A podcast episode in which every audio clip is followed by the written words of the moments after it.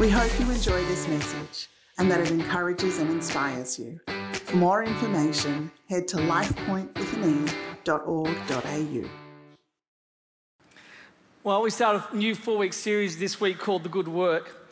And this message is for those of you who believe deep down that you're created for more than just the seasons of life.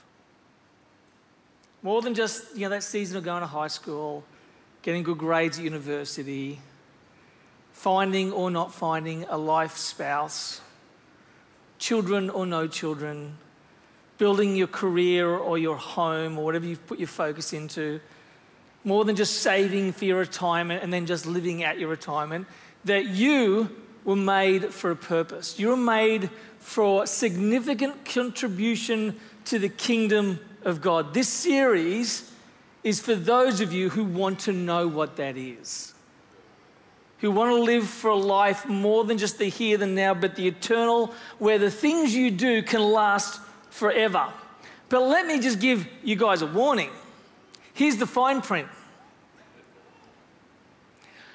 When God chooses to use you like that, usually, not always, but usually, it comes at great personal cost. You will very likely experience pain, maybe rejection, heartache, failure from time to time, loneliness, doubt, maybe discouragement. There are times where you're going to stand alone. People might misunderstand you, laugh at you. But I want to encourage you that the sacrifices you choose to make to live out that calling and that personal and significant contribution that only you can make will far outweigh any sacrifice you make. Are you still interested? We're actually going to learn from a character from the Old Testament. Probably one of my favorite Old Testament characters. And you've heard messages and series on this guy before, but he's just an ordinary, ordinary guy. He wasn't a pastor or a priest or a warrior or a king or a leader or a strategic person in the scripture. He was just plain old Nehemiah. Phenomenal story of this man. And what I love about Nehemiah is that we can learn from him because most of us aren't major country leaders or strategic thinkers. Most of us aren't pastors. Most of us aren't uh, heads of government or CEOs of the companies that we're part of. We're just little old us. And Nehemiah, so little old him, he was just a cupbearer. But that position was so important and it was so trusted. You can imagine the king is in his palace and he's having strategic chats with his leaders of his armies. And they're thinking about that nation over there that seems to be encroaching closer, and that one over there that they've probably got to take on, and uh, some strategic defense they've got to move over there. And you've got Nehemiah coming in and out of the, the palace strategic war room hearing all this conversation. So Nehemiah has to be a person that can be trusted. Like, he's got to be confidential. He can't let this stuff out of the bag. And on top of that, the role of being a cupbearer, you've heard it before, he gets to drink the wine before the king does to make sure there's not poison. Someone wants to take him out. There's always someone who wants to you know, knock the king off the perch. And Nehemiah has to be the kind of guy that he's not going to be the one who's going to put something, something in that wine, who's not going to be manipulated or bought out in order to take out the king. So the king has this huge amount of trust in this guy Nehemiah. But to be honest, Nehemiah is still nobody. He's just the cupbearer to the king. And Nehemiah gets a visit from his brothers who live 1,600 kilometers away back in Jerusalem. And Nehemiah inquires of his brothers, How's home? How's mum and dad? How's it all going back there in Jerusalem? And this is what his brother says. Hananiah, one of my brothers, came from Judah with some other men And I questioned them about the Jewish remnant that had survived the exile and also, also about Jerusalem. Now, that's really important that he asks of them. He's interested, and obviously his family, he's interested in the nation. But remember, 140 years ago, uh, in 586 BC, Israel was annihilated. Nebuchadnezzar came in, Babylonians came in, wiped out the nation, burnt the gates of the city, the walls came tumbling down, the temple that was so beautiful was torn apart, all the riches out of the city were gutted. There was nothing left in the city of any worth. It was all taken back to Babylon along with all its people. There's just this small, small amount of people left back in the city. So it was a mess. So Nehemiah wasn't just really inquiring how his mum and dad, he was after how are the people. Because a couple of de- uh, decades after that, the people were allowed to come back, back into the city.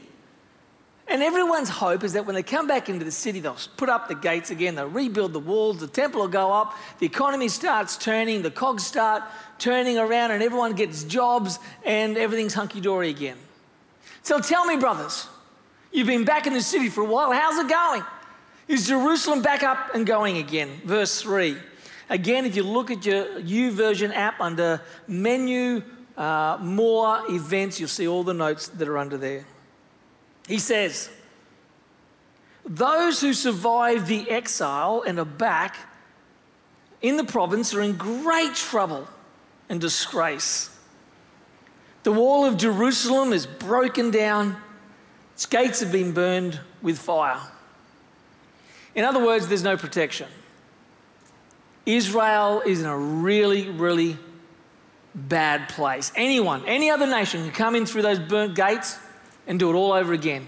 Any fox can just jump over those walls and take them on. There's, there's no economy, there's no jobs, there's no hope, there's no direction, there's no leadership. Nehemiah, I've got to tell you, says Hananiah, it's awful, it's in a bad place, you don't want to be there. We wish things could be better. And what does Nehemiah do when he hears about his beloved country? When I heard these things, says Nehemiah, I sat down and I wept. For some days I mourned and fasted and prayed before the God of heaven. When he hears about his city, he just bawls. He sobs. He puts aside time to mourn, to stay in that place of sadness. He stops eating as a sign of um, being together with his people, but also to push into God. God, what is this? What's happening? Why is my country still a mess? In my mid 20s, I used to do a, uh, a camp in country Victoria on a farm just for boys. And I used to do the talks at this four or five day camp. And we used to sleep in the shearing quarters and help with the shearers in the shed and on the machinery and help around the farm. And then I used to give this input in the mornings after breakfast. And there was one boy who came year after year that I happened to do it. And on one of the final years, we had a quiet moment after dinner by ourselves, just sitting out in the deck of the shearers' quarters. And he opened up about the stuff that had happened in his life previous to this point. And he was a, he was a farmer's son, so he was a pretty tough kid. But the, just the tears started to roll as he shared his story. Well, I couldn't do much except listen. Well, a little bit later after the camp, he called me. He said, Look, I've asked my parents if I could come down and spend time with your family in Sydney. Would you mind if I came for a weekend? So he did. And from that time, he started just infrequently throughout the year coming to our home and just spending time in our home.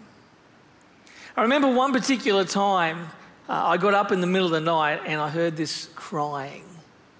And it was coming from his room. And I just knocked gently. There was no response, but I could hear the crying. And I just opened the door. And in a fetal position in the middle of the floor, there he was, sobbing in the middle of the night as he was trying to wrestle with his story up until that point. I just sat down and I wept next to him. My heart broke for him. And the only response out of that brokenness for seeing what he and hearing what he experienced was for me to weep alongside him. If you want to participate in the significant thing that God has for you that may change your life or change the world, it often starts with a broken heart over something. It starts with an inner or an outer weeping of something that's not right. It's not the way it should be. Something has to shift. They shouldn't be treated like that. No one has to live like that. They shouldn't experience that. That inequality shouldn't be there. They should be able to do that. They should be able to go there, go there. Why they don't why don't they have that? Why haven't they got that opportunity? And your heart breaks for the condition or the circumstances or the plight of that person. That brokenness is where God starts the journey of you and I stepping into the purpose and the significance for what He has for us. Can I suggest that the degree to which your heart breaks for the circumstances and plight of others is the degree to which you or I understand and have embodied the heart of God? Let me say it again the degree to which you or I, under, uh, the degree to which you or I have, I need to read it because I just forgot it. I want to, the degree to which your heart breaks for the plight and the situation of others is the degree to which you have understood and embodied the heart of Jesus. Because if you go through our Scripture, Time and time again, that's what you see happening. You see someone's heart breaking and then God using them. God's heart breaking over Israel. Do you think God wanted Israel to be in captivity in Babylon forever? No. His heart was always to bring them back. His heart was broken for Israel. He needed to do something with them. His heart was broken for the marginalized in the New Testament. His heart was broken for the tax collectors. His heart was broken for the people on the side of the hill as his boat washed up. My heart's broken. That's where God's heart starts, and then something happens, and that's where your heart must start if you want to participate in what God has for you. Is your heart broken for anything?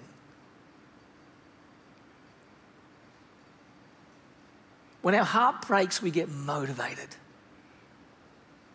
We get motivated to do something. What are you weeping over? That's the starting point. It says this For some days in verse 4, I mourned and I fasted and I prayed before the God of heaven. I love what Craig Groeschel says is if it's big enough to cry about, it's big enough to pray about. Let me read you Nehemiah's prayer that he prays after he gets the news about his beloved country.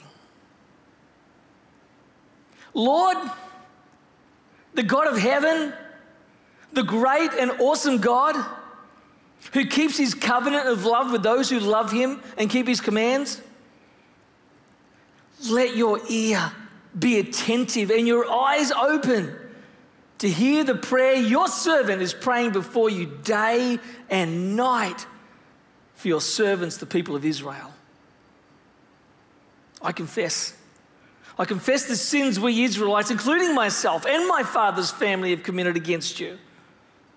We've acted very wickedly toward you. We've not obeyed your commands, decrees, and laws you gave your servant Moses.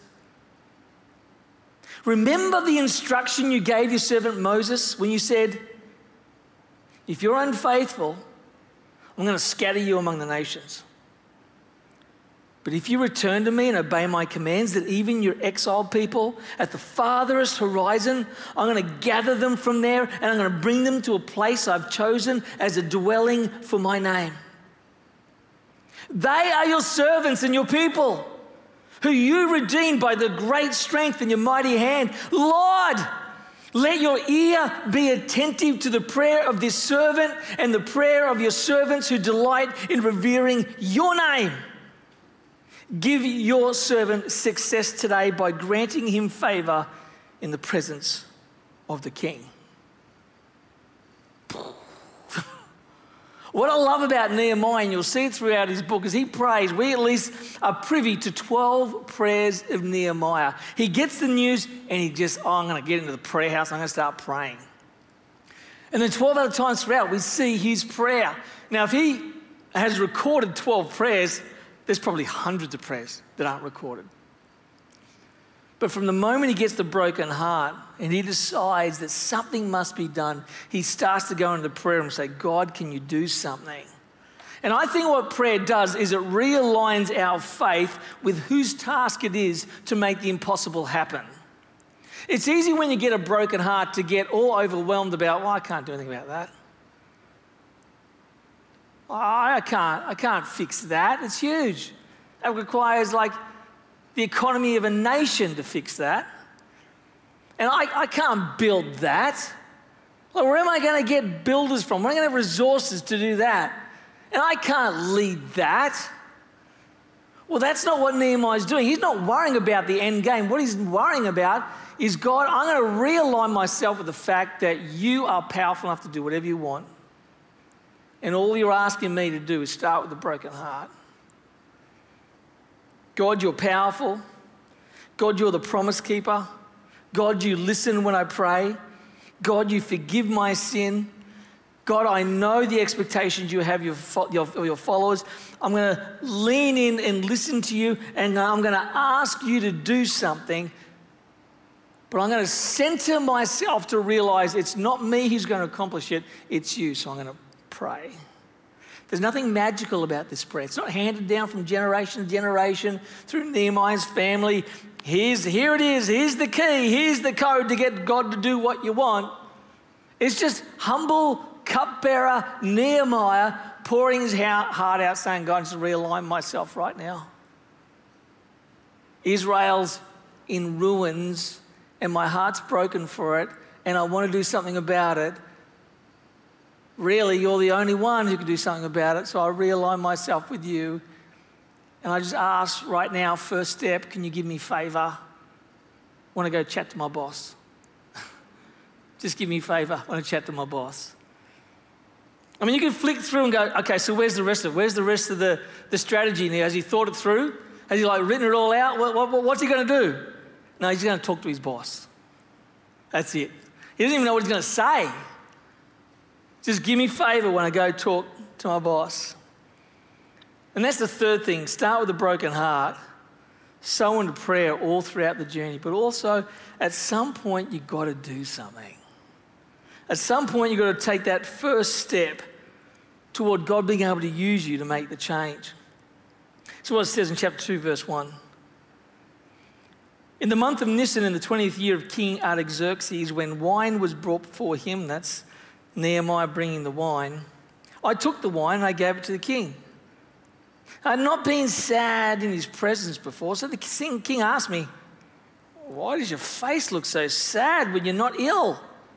Can't be anything but sadness of heart. I was so scared. But I said to the king, May the king live forever.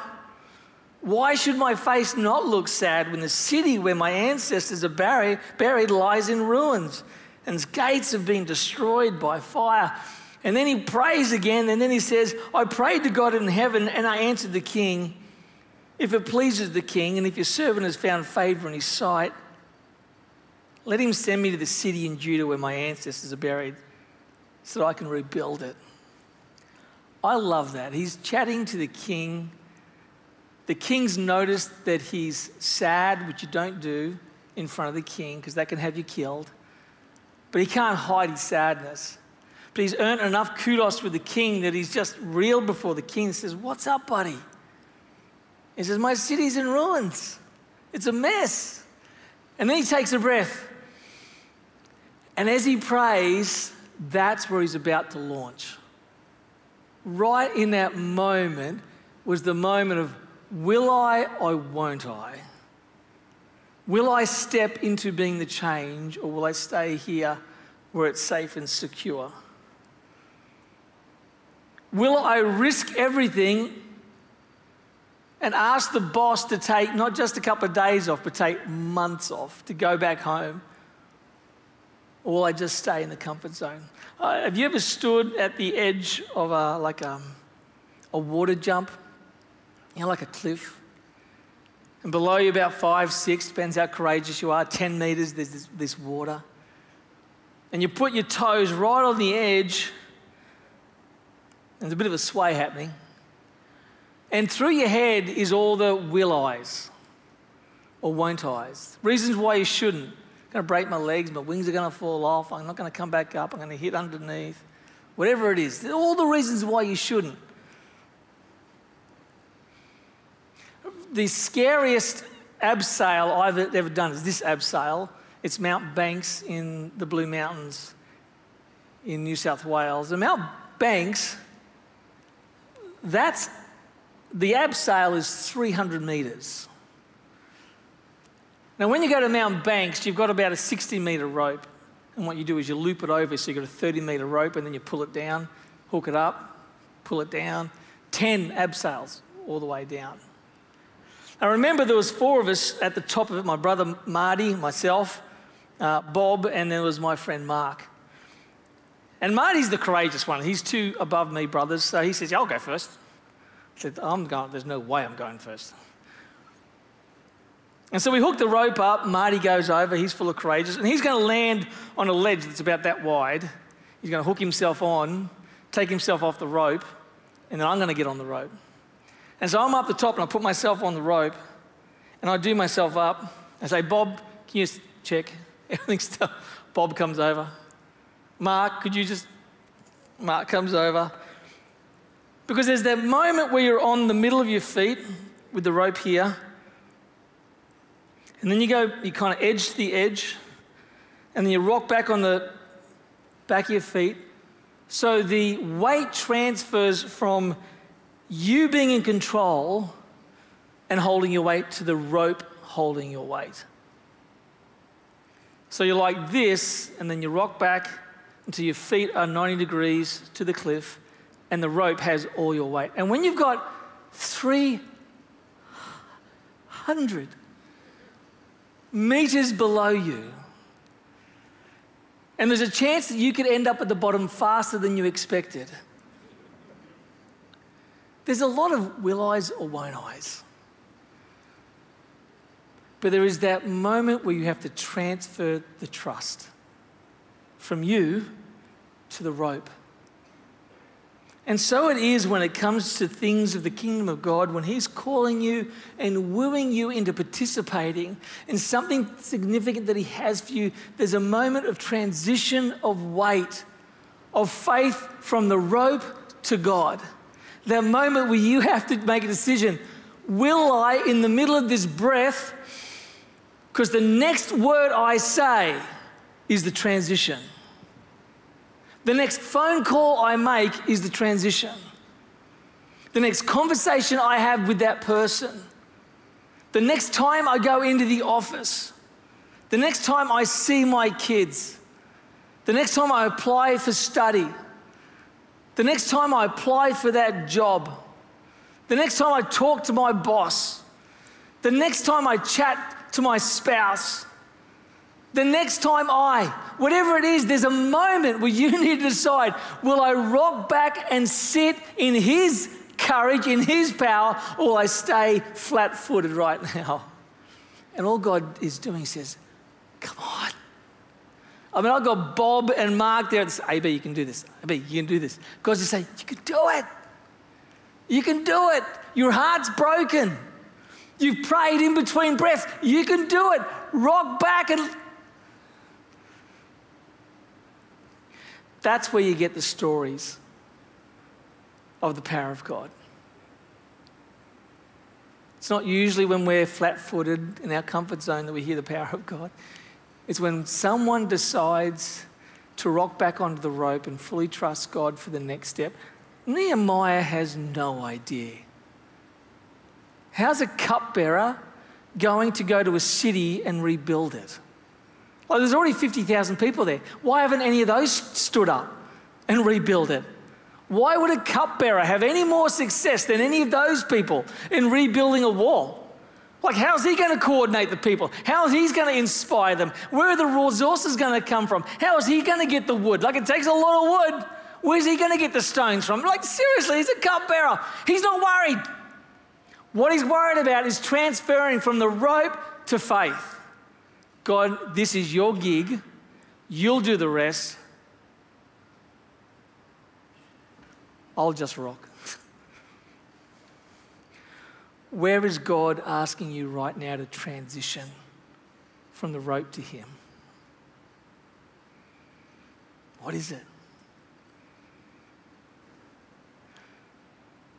What I get excited about is when I think of 300 transitional stories here happening at once, another 100 happening online, of God whispering to each one of us, going, Come transition.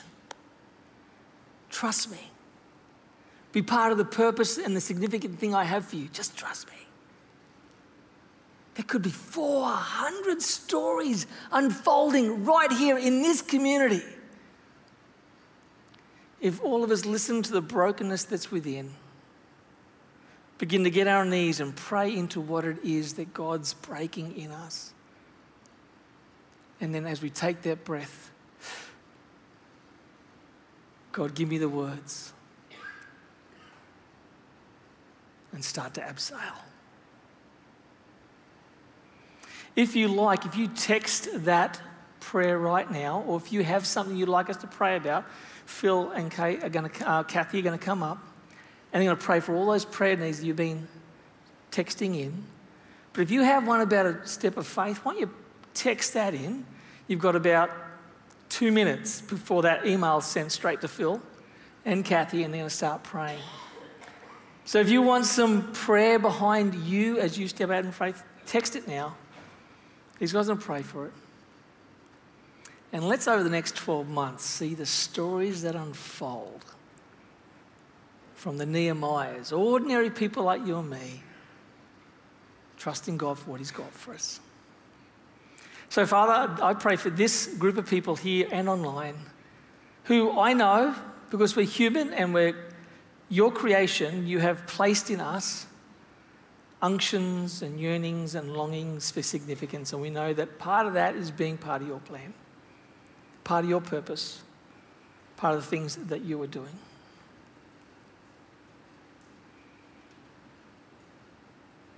So, Lord, I pray through your Holy Spirit you might speak to us as a church and individuals. Woo us, lead us, give us faith and courage. Give us eyes that see and hearts that break. Place people around us might encourage us and spur us on. For your glory's sake, do something special in us and something special through us. We pray it in Jesus' name. Amen.